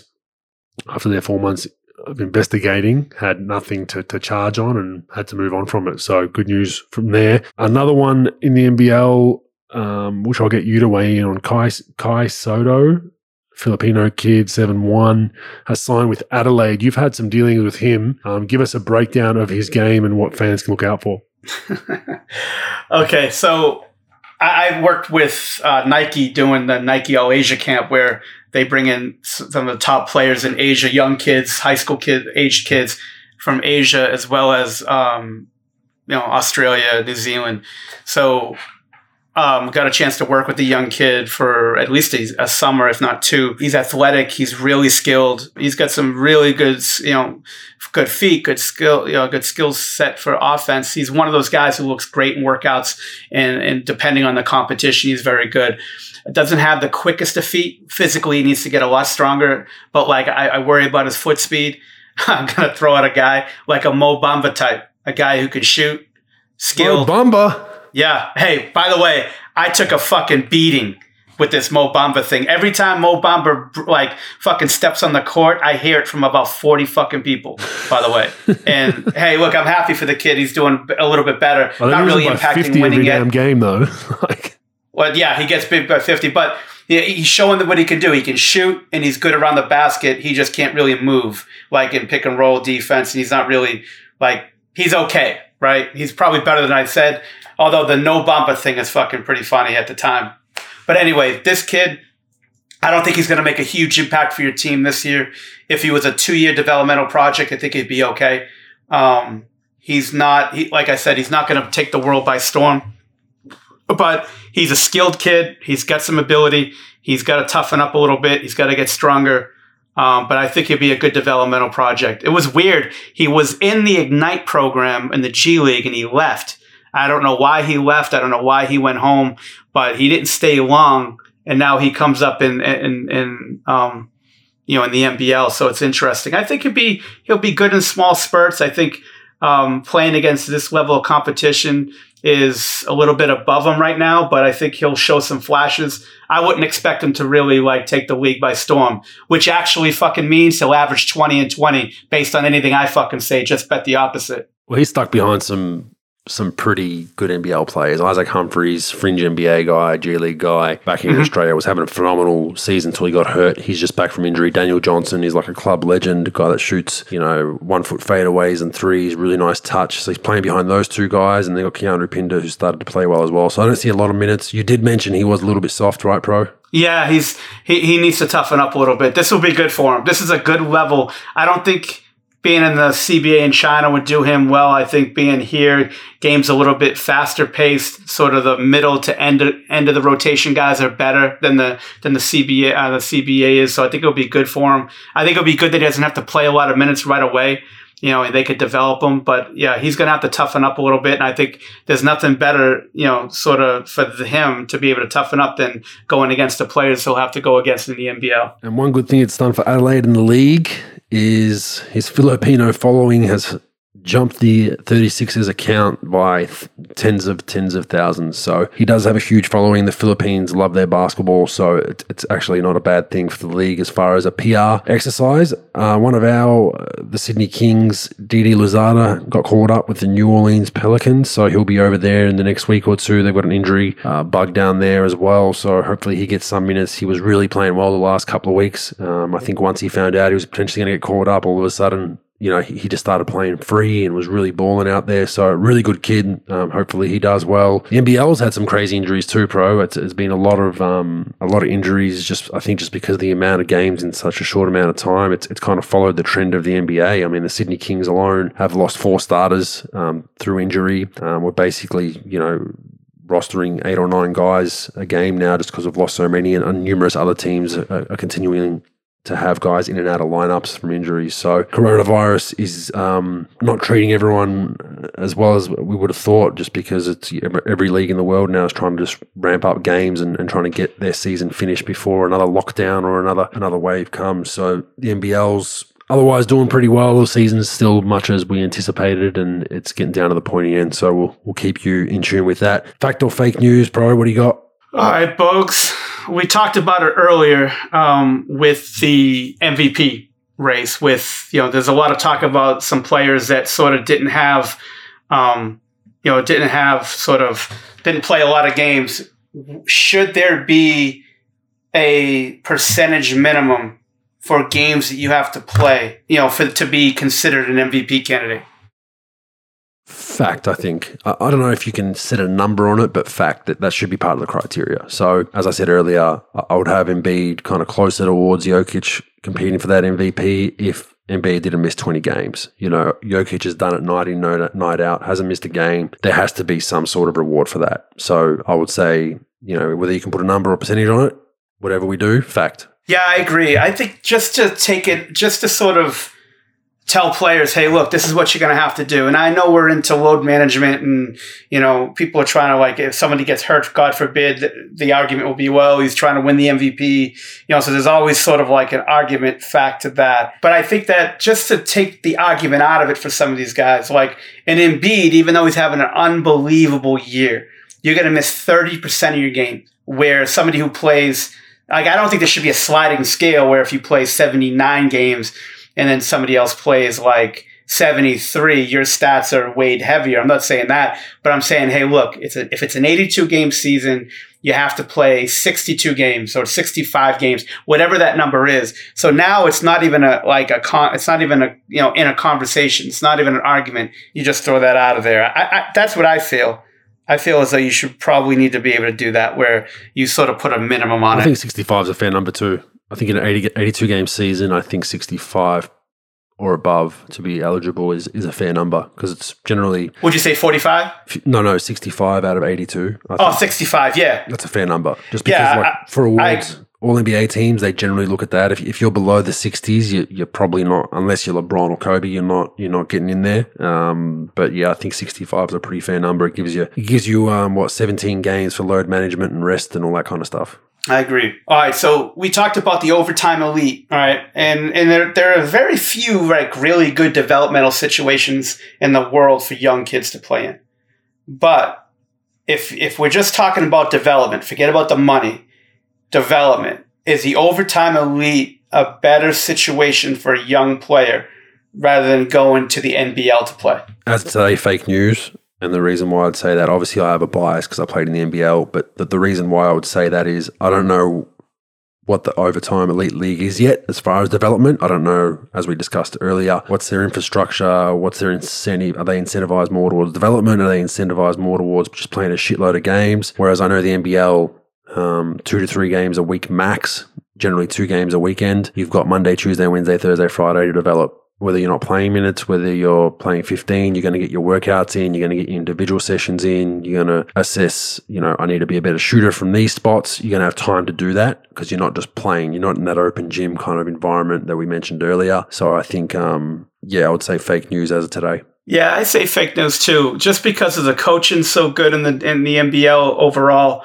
They have structure to it. They have a plan as far as their development. I mean, I'm not saying every team's great at it, but the players you'll be playing against, uh, your schedule, I think it'll be a better environment, better situation. I just, I don't know how this league's going to be structured out. I, am sure with the money behind it, at least for the first year, they'll probably put some, you know, good infrastructure into it. You know, because they want to look good, they want to go forward. They probably want to make money in either selling the league or, you know, just trying to make money with it. But I, I just, you just can't, I just can't co-sign a league that I don't know anything about, and I think that the you know the NBL has done such a good job, at least in the last five or six years, with developing young players that came in uh, came into the infrastructure. So yeah, I agree. Fake news. And not that. only that, you're playing against grown men. You know, you're not playing against other 16, 17 year old prep schools. You're playing against, you know, Casper Wares and Bryce Cottons and guys that have played, you know, been fringe NBA guys or, or European stars that have come back and, and you know, an up and coming talent like Josh Giddey. So it's it's no walk in the park. You you got to come here and you're going to get a reality check for those first couple of weeks of physicality and the, and the style of play. So I think that's a, a massive positive as well. Yeah. Plus, you're mirroring what a season would look like a little bit with, even though you're not traveling as far, but you got travel, you got practice, you've got you know different things you have to deal with. Where if you're staying in one city, you know it, it could be just like you know sending them to local trainers to work out. You know, like you don't. I just don't know what it looks like, and I guess it, you have to look what it you know see what it looks like for the first year or two before before you make a judgment call. But yeah, I agree with that. Last but certainly not least, with the injury to Murray and potentially to Will Barton with the hamstring that he popped last night. The Nuggets will lose in the first round of the NBA playoffs. That's fact. I, think looking at their seed, they're probably going to be, you know, four, five, six, seven by the looks of things. Um, and yeah, I just don't see it. I mean, to be honest with you, Pro, I, I don't think they were f- much further than a second round team, even if fully healthy. That was just my opinion. I just don't. I think defensively, watching that game yesterday against Golden State showed that they're they're all over the place defensively. I don't know what the hell they're doing. Like they're you know they're rotating out of, out of some of their pick and roll and double teams. Was like it was one of those one of those ones where you you got two guys rotating because they don't know who's the rotator. And I was like, you're at game. What are we at? Game fifty, game sixty. You know, Mhm. if you haven't figured that out at this point in the season defensively, now they're a phenomenal offensive team. They're I don't know what their numbers are like, but they'd have to be top five, top ten offensively with pace and everything that they're doing through Jokic. I think is is great, and they get a lot of easy baskets. But I think to be a good playoff team, if if you're not, you know. Better than they are defensively, you're not going fast. Even if they were healthy, I'd probably have them as a maxing out as a second round team. I don't have them going to the conference finals again. So with those injuries, I don't think they get out of the first round. Yeah, I mean, I would say, and the problem too, Bogues, is they got to play the Lakers with those two guys coming back. It was a different situation where they were playing, you know, they're playing a different team. But if you're playing the Lakers with those two guys, you know, if you play maybe Dallas, you, you, you probably have a chance to beat them. But Dallas is you're playing well, so you don't know. Like without Murray, without that second without that second guy, it's going to be really tough. And it's just a matchup. And then this is where you get fucked in the playoffs a lot is you could be as good as you want to be, but if you get matched up with the wrong team, you know, I just think with if Davis and LeBron's healthy, which I bet they will be just because they'll milk it, they'll milk it the rest of the way. They're just to be good coming into the playoffs. I just think I, I don't like their second unit of the Lakers. I don't think I, I don't think they're going to win it this year based on that. But those two guys, I mean, I, I can't see Denver really matching up as good as Jokic is without Murray, without. And you got to play. You got to play those other guys coming off the second unit to try to elevate. I, I think it's going to be really tough for Denver to win unless they go back to a bubble. They go back to a bubble. You know, they were like the fucking '86 Celtics. Uh, oh, God, you know, Yeah, last year. suits But Jokic. I don't see it. It goes back What's to up? my theory of Jokic just not caring about clout and being out in the streets and Instagramming. The bubble was perfect for Jokic. You know that that's the, the bubble hurts you LeBrons of the world that want to be out there all the time. So looking at the standings, I don't think they're going to move much from four or five. I mean, they're Yeah. three and a half games behind third, which is the Clippers as as we stand today, and they're what are they? Six games ahead of Portland in seven, five and a half ahead of Dallas in six. So I think they'll be four or five. It's just going to be a matter of home court, and and you know the Lakers are definitely not someone you want to face, um, even with a half cooked LeBron and AD coming back from injury, because I don't think they'll get out of that series. Yeah, I agree with that. Okay, cool. That wraps up fact and fake news. We have a few questions to get through, mm-hmm. so we'll start the Q and A. Hi, Pro and Bogues. Love the honest nature of the pod. I must listen every week. Question for Andrew: What was the post game reaction of players when Will Weaver got ejected from a game versus Melbourne United in 2019 November? Outside looking in, that cost Sydney the game. From a fan perspective, that outburst at the refs is a rarity in the NBL and Australian sport, but more common in the states. Keep up the great work. Regards, David.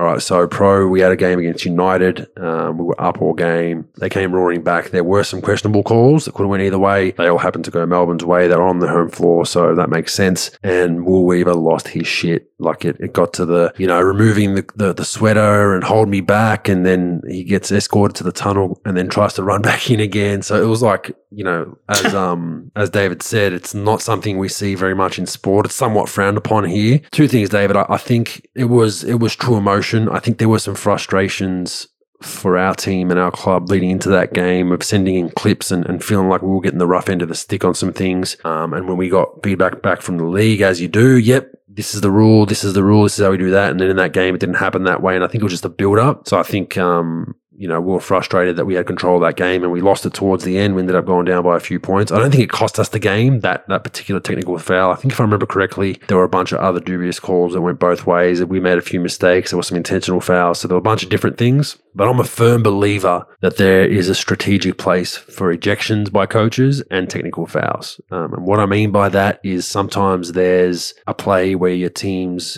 uh, not responding, they're not the energy's bad, things are, you know, not going well, we're just like, all right, I'm going to get myself thrown out and stick one kind of up the players. Assistant's going to coach and it's going to it's going to rattle them a bit and they're going to have to lift. That might work. The other one is the referees are obviously, you know, you feel like you're getting the real rough end of the stick, everything's going against you, that you need to stand your ground versus the referees. That, you know, sometimes you need to just put your foot down and say, I'm not taking this, I'm going to take my fine. And there's a strategic play in that to reverse calls for the rest of the game. And Popovich is notorious for it. He's been thrown out, I think, in the first four or five minutes of games before, where he'll he'll lose it, and then the, the calls will end up balancing out. Um, so there's a strategy to it. I like it. There's a time and a place for it. Fourth quarter, two minutes left, not the time, the place to do it. Second quarter, seven minutes left, place to do it, I think. So um, we loved it. Uh, whenever you've got a coach that will do that because he got fined by the league and it was a big deal and he took a bit of heat for it, I think players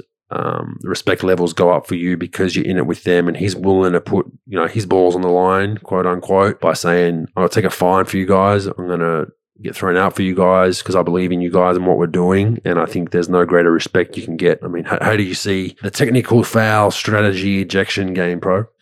You know, both. I'm not all that competitive where I'm just going to be like showing up a guy or showing up a referee, you know, how tough I am. I think sometimes if your team's a little flat, you know, that back in the day, that was great. Like uh, players would get psyched up if a coach gets a technical or even ejected. I don't think a lot of players really give a fuck about that these days.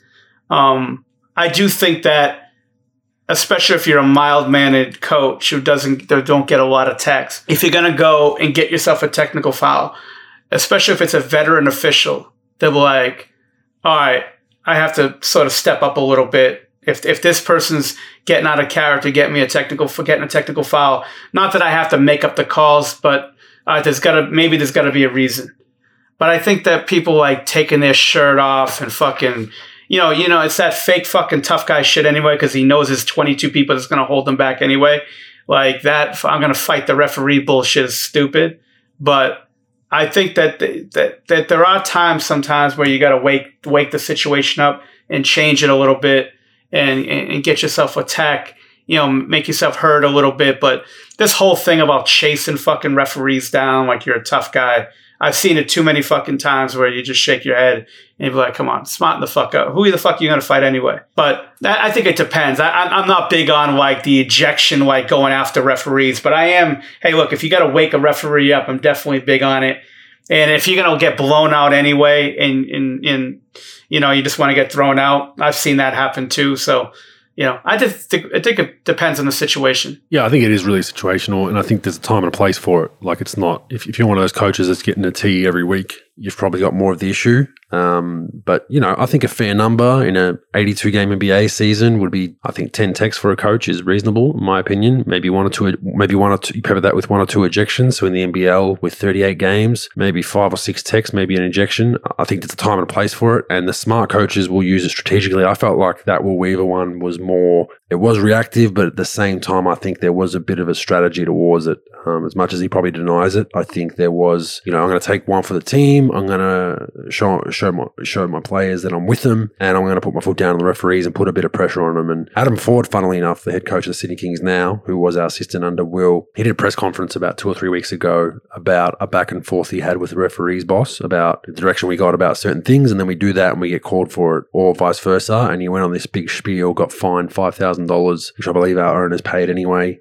um, because we we liked it, and uh, the the calls did change for a week or two. So I mean, there is a strategy with all that. So now, if you're coaching kids and junior sports, I highly recommend you don't get thrown out of those games. but um, in professional sports, I think there is a play. Thanks for that one, David. Next one, quick one, mate. A lot a lot of talking heads over in the states, and it's hard to gauge or gauge if any of them are actually taken seriously from this side of the pond from Australia. Do you, particularly when you're based in the US or pro, think any of them have good opinions or are they all just in it for the headline?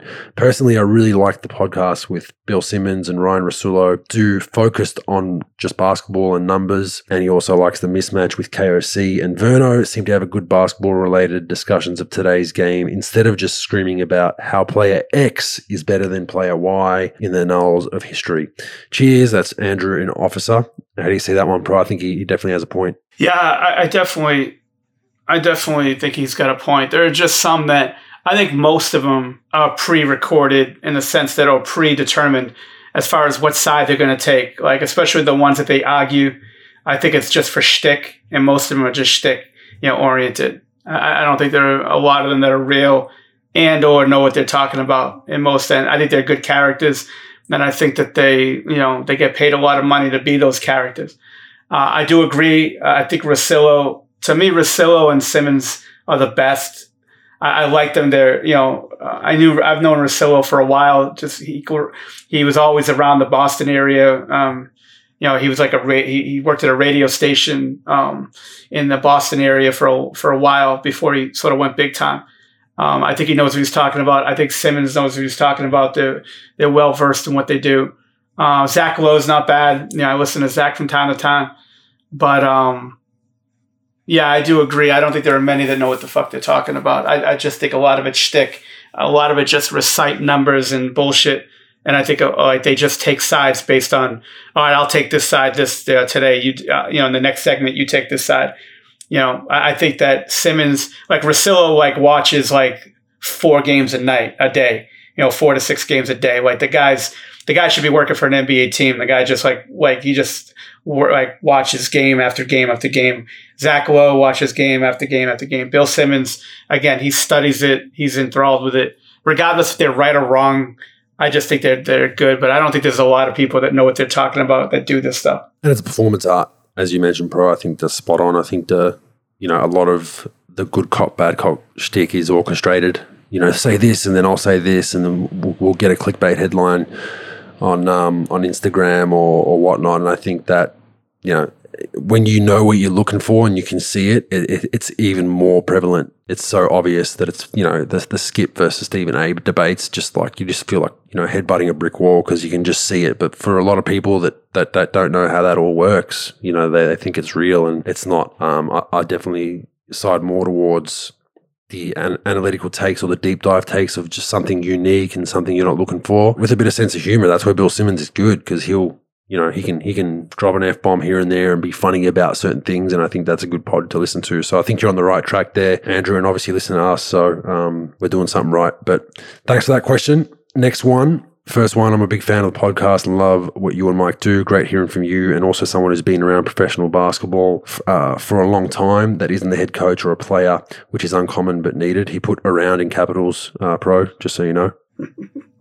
Okay, got it. No good. Uh, I thought I'd get, I thought I'd get a bit of a LOL, but fuck. Um, finishing that off, I saw you retweet the signing of the 18 year old Filipino Kai Sotto by the 36ers during the week and tag Daniel Kickert. That led me to ask you about the infamous brawl between the Boomers and the Philippines. I'd like to know where you were when you saw it and heard about it, your initial thoughts, feelings, and actions, and anything extra you've been told by teammates was definitely a tough watch as a fan, seeing five players being outnumbered with their teammates on the bench, respecting the rules, and not being able to help their teammates. Thanks again for the work you're doing with the podcast, Jordan from Adelaide. So, Pro, when um, Filipino kid signed with the Adelaide 36ers, I added Daniel Kickert, who was the infamous brawl starter from that Filipino brawl. I don't know if you, you've obviously seen highlights of it. And I just said, leave the kid alone. So just being a dickhead as usual. And they got some laughs from some people online. But um, yeah, the brawl, I was at home on my couch. I can't remember what year that was, but I think I think my firstborn was pretty young at that time. The wife was upstairs and I was about you know, it was about 11 o'clock at night, I think, if I remember correctly, 10 30, 11 o'clock. And I was, I was, you know, we were up. The Australian national team was, you know, the Philippines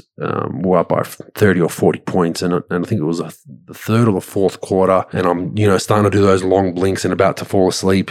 And I remember this happens, and um, I just jumped up like, "What the hell?" and just kept going and going and going and going and going. So I jumped online, and it was going crazy, and it was interesting because um, it led from Chris Goulding, who was flopping around a little bit, um, as Chris does from time to time. Got into one of their players, and the guy kind of cracked him under the basket, and Chris half flopped, half got hit, and Kick saw um, Daniel Kickert saw Chris Goulding go down. So he's obviously protected his teammate and tried to elbow the guy in the chest. The guy was a small Filipino guy, so the chest ended up being the bottom of his chin and throat.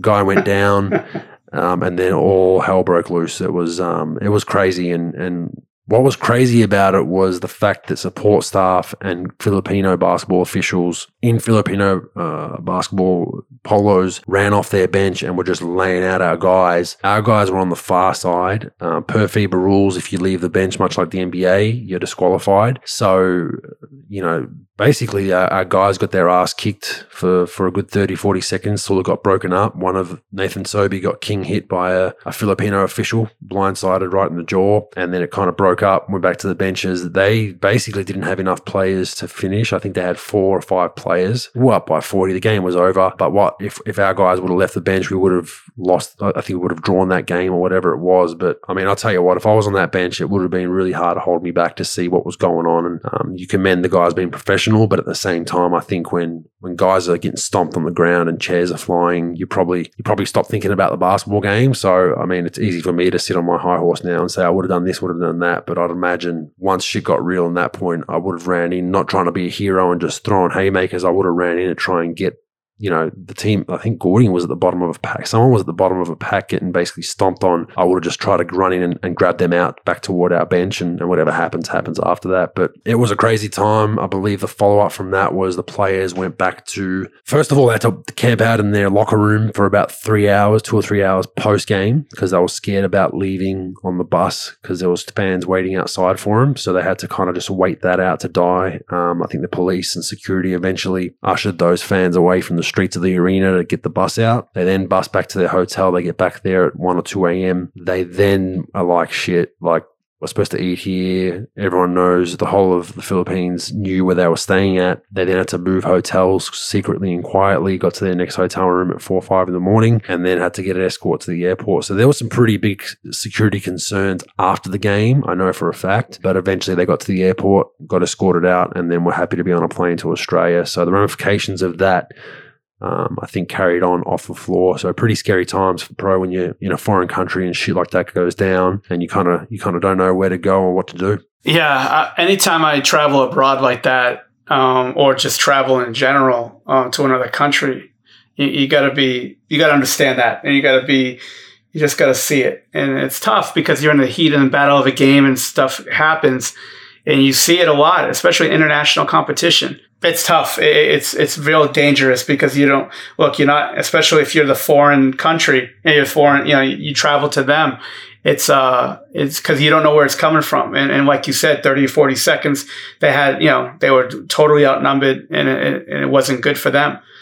And like you said, it's easy to be professional, say to be professional, and and and overcome that, and not and not you know, not fall victim to it. But in the heat of the battle, you know how some of these players are, they get really into it and it's just, you know, you can't stop it sometimes. But yeah, there's got to be, it's, it's a dangerous thing because you never know what's going to happen. Like Georgetown, the, the college team, they played a, like an exhibition deal in, in the summer a few years back in China. And the same thing happened, like huge brawl, huge brawl. Like, you know, it's not like you're playing in your country, in your city, in your state and you know you just get in a fight and they just break it up. I mean, there's a lot of people that have a lot of pride like that that you know see you as sort of the the you know the sort of outsider, and they're going to go after you. It's yeah, it's real. That's some real scary stuff, man. Yeah, I would recommend it. I think uh, just try to stay out of trouble overseas, but the heat of the battle does happen. But, uh, you know, the scary thing, like I said, with that one was fans and support staff got involved. When it's just players, you can kind of see, okay, this guy has a jersey on. We've gotten into it. He might be swinging. But when you got people that actually have accreditations and lanyards with, with their name and ID on them swinging at you, it's kind of like, oh, my, who, who can I? Who's coming to actually help and break this up? Um, and who's who's trying to hit me? But it was a very interesting time. Next one, Hey Bo's podcast is awesome. We can't wait for each episode to come out. In particular, thanks for the Josh Giddey interview. My 11 year old son and, and I have listened to it multiple times. He was named as a first reserve for his regional primary school team. I think based on other guys being taller, he's been given He's been going to training and sits out while they work on plays for the upcoming tournament. Obviously, secretly hoping someone gets injured so he can go. After listening to Josh, he was pretty inspired and, and has ripped in when he gets the chance. And I think the coaches are regretting leaving him out. We're currently in the gym where he has been training 6 6 a.m. Anyways, he has two questions, pro. So it's an 11 year old kid. Um, how important is it to be able to lay up and shoot with your left and right hand at that age. And number two, his coaches mainly focus on layups and, and, and, stuff around the basket and tell him not to shoot too much from the outside. When should he really start developing his shot? It's unlikely that he's going to be seven foot, so why not? Thanks, guys. That's from Robin Leo. How, how would you see the development at an 11 year old as far as left left and right hand? Um, and then obviously, as far as his outside shooting, where should he be starting at? Yeah, I, I think that you're never too you're never too young to start trying to develop a weak hand. I think you know, right hand, left hand. I think you should be spending at least, you know, 10 to 12 minutes a day working on your weak hand anyway. Layups, you know, left hand on the right side, left hand on the left side, glass, no glass, different angles, just to sort of like work on flipping it up there and, and just being efficient at it. I always say that being in the paint is like being in American football where they call uh, inside the 20 the red zone. Uh, anytime you're in the paint area, you need to be efficient at, at any level that you play at. So I would definitely spend at least 10 to 12 minutes a day on layups, right hand, left hand, and just different types of shots. You'll see it. As far as your shot, I think 11, 12 years old is a good, a good, you know, time to start working on shooting. Uh, there's a shooting coach I would definitely recommend uh, watching. His name is Dave Hopla. He does a lot of, um, he's a global, you know, he's been doing it for 35 years. Uh, he's the best shooter I've ever seen, and he's one of the best teachers at shooting I've ever seen and he does a lot of like one hand form shooting and elbow positioning and things. I think that 11, 12 years old is perfect just to start working on at least good fundamentals techniques as far as shooting the ball. Hey, look, if your coach is saying not to shoot from the outside, that's fine. I mean, especially if they're controlling the playing time and where your son fits right now. Uh, maybe stay away from that during games, but in your training sessions around the team, I think it's always good to you know work on your shot. It's never too. I don't think you're that never too, ever too young for that. And I think really even before workouts with your team, working on that one hand form shooting where you're, you know, getting your elbow in and work on your follow through and getting the ball up off your palm and things like that. So yeah, I think layups are very important. It's a very important part of the game that you really need to be able to to to, to do consistently. So I, I would continue to start, you know, implementing that into your regular program. Yeah, and with the with the shooting stuff, I think um, just doing what Pro said, your, your, form shooting. What he means by that is so start about a foot or two or a meter from the front of the hoop and just just shoot what a normal jump shot from far would feel like. Um, so maybe do five swishes with your right hand. You can even do your left if you want to start working on that. So you make you make five each hand. Take a step backwards towards the free throw line, just one step, same thing, step backwards, same thing, and then work your way back closer to the basket if you want to finish off. I mean, and that's that's just to work on your form. So that isn't you know, messing around and just flipping shots up. That's actual shooting form, full extension, snapping your wrist. Um, the other thing I'd say is at 11, any habits he picks up now are going to end up being habits. So you want to get on that early. If it's this is the time you have to the elbow sticking out, or the wrist isn't flicking, or the guide hand's kind of wrong. Um, watch the video, watch watch the trainer that Pro mentioned, just so you can get a, a, feel. I'm sure there'd be YouTube videos and whatnot. Maybe even you know talk to someone to find you uh, someone who's who's pretty good with with with shooting shooting and basic shooting fundamentals because, you know, take it from me and other people that have played a long time, that those bad habits that you pick up are generally done at 11, 12, 13, 14, 15. And once you've got that and then you start doing the repetition of, of shooting 500 shots a day with that bad that bad routine for a year or two, it's very, very hard to reverse. So this is a time that you're kind of in the prime at, a, at 10, 11, 12 of, of, of structuring your shot how you want it to be in, in textbook. Yeah, and Dave actually has a, a book that I uh, that you could get from Kindle.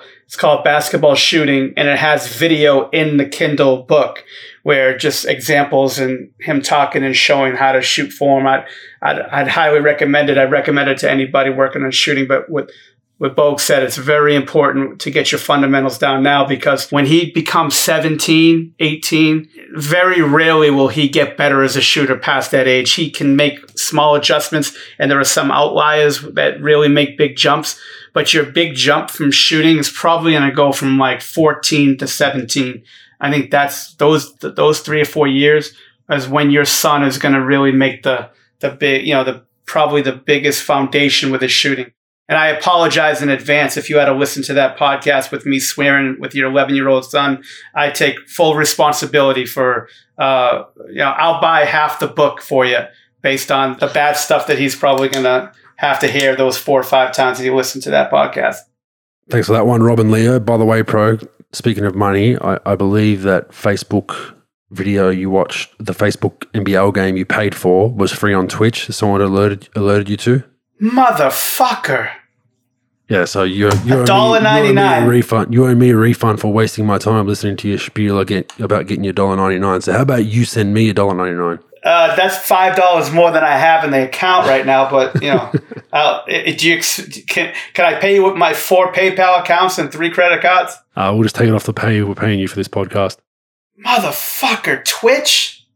God damn it! All go. right, Yeah, sa- save yourself a dollar ninety nine next time. All right, story time. So, um, this is a pretty funny story. I'm not going to name names for obvious reasons. Um, so we're talking about crazy broads now, pro crazy, crazy ladies, the ladies um, Uh-huh. around pro sports. So a pretty crazy, interesting story. Now, like I said, I'm not going to mention timelines. I'm not going to mention who it was for obvious reasons, but it was a teammate of mine who had a partner, let's just say at the time. We get to a particular city one night. Um, so the way it works is you, you get to, to cities at different times. We ended up getting there pretty early. It was a it was a West Coast city, so I'll say that. We get there at about I think we get there one or two in the afternoon. We had a 10, maybe a 10 a.m. flight or 11 a.m. 11 a.m. flight. Um, now, obviously, all these all these Reddit dudes will probably be already have it down to five cities, but anyway. So we're, we're in, I'm in my room. We're in our rooms by about 3 p.m. So I'm like, I'm to have a quiet night tonight. I'm just to stay in. I'm to, you know, I think I had a, um, I was playing FIFA at that point a lot and just order some room service and chill out. Anyway, we're sitting there. I order my room service. I get a ding on the email. It's from our equipment manager. It's a forwarded email from the league. Hey guys, just a heads up. There's a, a girl in this city that's um, extorting NBA players and professional athletes when they come to town. Had basically had the name, photo, whatever, right? So keep in mind, bro, this is about 7.30 p.m. We've been in the city for four and a half hours already. So I've gone into our team group chat uh, and just said, we've been here for four hours. I'll bet my next paycheck that someone is already probably with this with this girl. And I was just railing the equipment manager like, dude, like, you need to send that shit as soon as we- land. Like, what are you thinking, right? And he was like, oh man, like I just got it from the league. They just sent it to me. So anyway, the female in question ended up being with the player at that time. I'm not sure what they were doing. They were out and about. Anyway, the night comes to, to close to an end, and um, she informs the player that, look, I have you know text that you've sent me, and I have DMs online, whatever, however they met. If you don't give me, um, I don't know what the number was, an envelope of cash before you leave for the game tomorrow, I'm gonna I'm gonna send all these via social media to your uh, to your partner, and I've, y- y- your heart drops for, for people being involved in things like this. And and the reason why I brought it up was it's somewhat a, a, a funny story, mainly because of the email, because I, I kind of accidentally called it out and said, Someone, dude, like we've been here four hours. It's the NBA, it's pro sports. Like someone's already with this girl, kind of half laughing it off, being a dickhead. Well, that that rang true, but then the flip side of it was that it actually happened to, to one of our guys. And the reason I wanted to bring it up is this isn't this isn't a one off. Th- these kind of things happen all the time. Now you can argue the guy had a partner, shouldn't have been, you know, meeting other girls, whatever. That's a whole separate discussion. But these are kind of things that happen on a, on a daily basis in professional sports. And I don't believe he he paid the money. And um, yeah, I think the the the, the female in question released everything online on her social media account, which was kind of interesting. But um, thankfully, the you know the girl didn't have a pretty big following, um, as you do, being a, an extortionist doesn't have a great amount of followers these days on social media, or you'd hope not. Maybe on Instagram these days, but who knows? But um, just a funny story that I had, and, and, some of the some of the shit you see along the way um, on the NBA and professional sportsman circuit, and some of the, the, absolute you know shithead people you meet, um, it just leaves your head scratching, pro. You know, Bogues, I don't really have a story for that because you know, look, I mean, me and women just you know they go our separate ways with that, you know, because I'm one of the most grotesque human beings on the planet, but you know, with NBA players, you know, those Chicago Bulls teams were pretty good in the '90s. Celtics and Lakers are pretty good in the '80s. Your, your, you know, Golden State had their little run, but women genitalia and it is completely undefeated when it comes to NBA players. Always remember that. Completely undefeated. What's the record like? A million and one or something, right? A million and zero. A million, 1.9 billion and oh. I think the fucking the team that played the Harlem Globetrotters had more wins. The Washington fucking Generals had more wins than fucking NBA players versus women genitalia. It just that's just how it goes. But that's an unbelievable story, man. It just you know, you hear all those stories, like you hear, you know, you hear people saying that like there are even like women who do it, try to, you know, try to do that to pro athletes, have kids and train their kids how to do it. It's it's it's a fucking, you know, you think that like you think there's some ruthless people out there, you know, people who try to scam professional athletes on a daily basis. And let's be honest, like who's who who not better than attractive females to do that you know where you know play you know most players are gonna you know sort of let them into their circle and it's a it's a slippery slope my man i'm glad i'm a grotesque motherfucker and one of the ugliest people on the planet so i never have to deal with that shit so I've been pretty lucky. I, have never had anything to to those extents. But the reason why people out there are probably thinking, well, why haven't I heard about this? Is well, number one, you're not going to hear about it because players are, are, heavily embarrassed by it. It's a very, very embarrassing thing to happen to you. And, and whether that's a bad business dealing, whether that's a female, whatever it is, and, and and the problem with that is guys don't guys won't talk about it um, not only publicly, but even within the league, they won't to their teammates because they're embarrassed about it. And the problem is someone else is eventually going to